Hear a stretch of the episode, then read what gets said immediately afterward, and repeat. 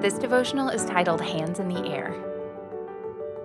For the Spirit God gave us does not make us timid, but gives us power, love, and self discipline. 2 Timothy 1 7.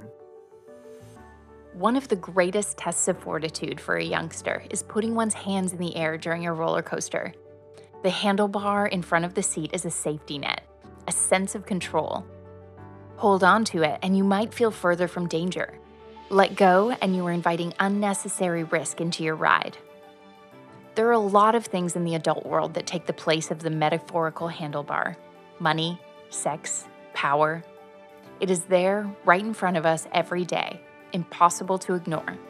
The world puts it in place to help us feel more comfortable, to give us a sense of control. And if the ride gets wild, we hold on to it with white knuckles.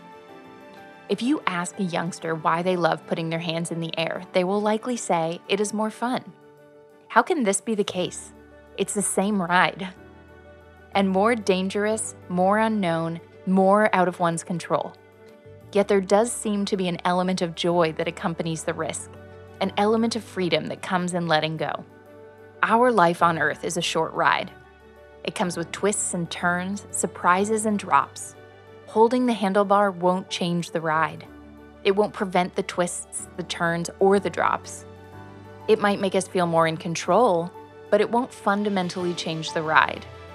If we adopt a true perspective, however, it can add to the fun.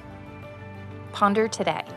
What would it look like to release your grip on the world provided safety bar today?